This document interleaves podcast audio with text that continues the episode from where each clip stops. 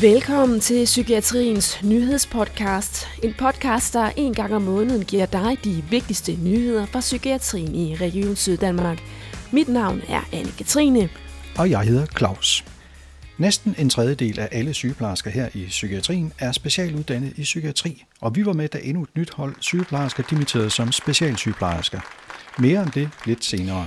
Ja, for hvordan skaber vi en god balance mellem arbejdsopgaver og ressourcer, og hvilken betydning har det egentlig for vores arbejdsmiljø? Det var det helt store tema, da 166 arbejdsmiljørepræsentanter og ledere fra Psykiatrisygehuset var samlet til den årlige uddannelsesdag. På dagen var der mange gode oplæg, blandt andet fra oversygeplejerske og arbejdsmiljøleder Lotte Vilsted fra afsnit 03 i Vejle. Her har man oplevet en god effekt af at arbejde systematisk med det psykiske arbejdsmiljø. Vi har arbejdet meget systematisk i forhold til at forebygge øh, akkumuleret belastning øh, ved medarbejderne, som øh, håndterer meget høje følelsesmæssige krav fra vores patienter. Øh, det har vi gjort med både øh, at sætte nogle sikkerhedssystemer op i forhold til øh, timeout, hvor man tjekker ind, om hinanden er okay. Vi har defusing efter hver øh, voldsomme episode, vi har debriefing og vi har supervision. Så arbejder vi meget med at, øh, at skabe en balance mellem krav og ressourcer øh, i hver vagt, og det gør vi ved vores prioriteringsredskab, øh, trafiklyset, hvor vi graduerer øh, de opgaver, vi sådan i fællesskab kan, tænker, vi kan nå i, øh, i, for, i forhold til, hvilke ressourcer der er på arbejde, og hvilke nogle krav patienterne stiller. Og selvom det måske umiddelbart lyder som et relativt nemme greb for at forbedre arbejdsmiljøet, så er det ikke nødvendigvis så lige til en dag. Det fortæller organisationspsykolog Malene Fris Andersen, der peger på samarbejde og erfaringsdeling på tværs som afgørende elementer for at finde gode løsninger og styrke det psykiske arbejdsmiljø. Psykisk arbejdsmiljø, det er et komplekst emne, hvor at, øh, der ikke er nogen, der kender årsagen til, at enten går rigtig godt, eller der er noget, der bøvler. Der er heller ikke nogen, der har svaret på løsningen i forhold til, hvad der skal gøres.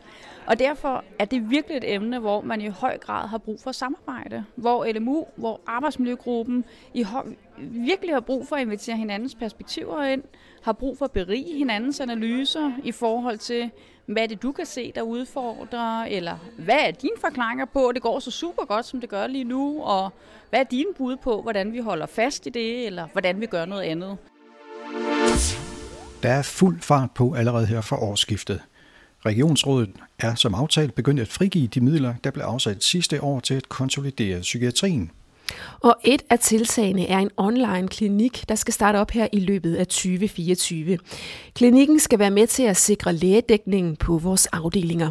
På klinikken møder patienterne psykiateren via en skærm. Og personalet behøver på den her måde ikke at være til stede på en afdeling i vores region, men kan i stedet sidde hvor som helst og løse deres opgaver.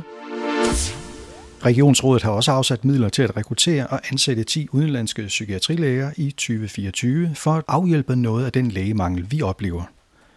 Der er også økonomi på vej til vagter til særligt udad reagerende og voldsomme patienter. Ja, og så er websitet Mindhelper også kommet i betragtning. De får ekstra midler fra regionen til at hjælpe endnu flere unge via deres hjemmeside. Og så er der jo overtagelsen af opgaven med behandling af psykiatriske patienter, der har et uhensigtsmæssigt forbrug af medicin og rusmidler. En gruppe, vi også kender som patienter med dobbeltdiagnoser. Seneste nyt fra den kant er, at der er nedsat en referencegruppe med repræsentanter fra kommunerne, afdelingsledelserne og direktionen. Det fortæller vores administrerende direktør Charlotte Josefsen. Nu har vi fået nedsat en øh, referencegruppe sammen med kommunerne, hvor vi har cheflæge Sonja og cheflæge Agnete med fra Esbjerg og Odense.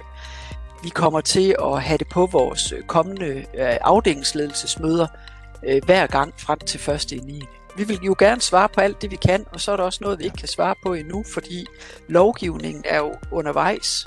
Vi har haft nogle ting i høring omkring øh, alt det, der skal ske, så mange af de sidste detaljer kommer jo også til at blive afhængige af den lovgivning, der kommer omkring. Ja, og her skal vi jo så lige beklage den lidt skrættende forbindelse, men jeg hører altså alligevel en meget tydelig opfordring til, at man kan stille alle de spørgsmål, der måtte dukke op undervejs. Og har du spørgsmål, ja, så kan du altså stille dem inde på vores intranet. Og nu skal vi tilbage til klapsalverne fra starten af udsendelsen. For næsten en tredjedel af alle sygeplejersker her i Psykiatrisygehuset er specialuddannet i psykiatri. Og det er vigtigt, i forhold til både kvalitet og udvikling. Vi var med, da endnu et nyt hold sygeplejersker dimitterede som specialsygeplejersker. Det er fredag morgen. 25 sygeplejersker sidder spændt klar til at modtage deres bevis på, at de netop har bestået specialuddannelsen i psykiatrisk sygepleje. Tillykke. Tak. En af dem er Lisa Fløjborg. Det har været en, en lang rejse. Altså når man kigger tilbage, er det gået sindssygt stærkt. Der har været op- og nedture. Det har været hårdt med de her øh, eksamener. Øh, men i det hele store synes jeg, det har været, det har været en leg. Fremadrettet tæller hun nu med i statistikken, hvor godt en tredjedel af alle sygeplejersker her i Psykiatrisygehuset er specialuddannet i psykiatri. Og det er en vigtig udvikling, fortæller sygeplejefaglig direktør Anne Mette Vind. Det er jo enormt vigtigt, at vi hele tiden får den nye viden øh, ind alle steder, øh, og også øh, får nogen, der ligesom kan være bannerfører på, øh, på den udvikling, der hele tiden skal, skal foregå i vores sygehus. Der kommer ny viden, øh, der kommer nye opgaver, så vi skal hele tiden flytte os, og der er de specialuddannede sygeplejersker bare enormt vigtige. En ny undersøgelse lavet af administrationen viser da også, at langt størstedelen af de specialuddannede fortsat arbejder i psykiatrien. En del af dem stadig i samme afsnit. Og står det til Lisa Fløjborg, ja, så er det da også bare med at gribe muligheden for videreuddannelse, hvis man får den. Det er helt exceptionelt at kunne, kunne zoome lidt ud fra sin, fra sin arbejdsplads, og så få lov til at fordybe sig, men stadigvæk komme tilbage og være, være uddannelsestagende og få lov til at dykke ned også i klinikken. Så gør det, og lad være med at tænke så meget. Og inden vi runder hele dag, skal vi lige have en nytårshilsen med fra Charlotte Josefsen. Jeg håber, I er kommet godt ind i det nye år at I har mod på de udfordringer, vi stadigvæk øh, står i, øh, men også kan se alle de muligheder, vi nu har fået øh, skabt i form af den hjælp, øh, både øh, fra regionsrådet og også fra finanslovsaftalen, fordi det jeg måske synes, vi så skal klappe rigtig meget af, det er også, at vores Center for Digital Psykiatri, som lige er fyldt 10 år, er kommet på finansloven øh, og har fået øh, midler der til i endnu større grad også at lave øh, ydelser i internetpsykiatrien. Så det er dejligt at se, at det blomstrer. Det var alt i denne omgang. Husk, at du altid kan sende os dine idéer til næste nyhedsudsendelse. Det kan du gøre ved at sende os en mail på kommunikation Vi høres ved næste gang i begyndelsen af februar.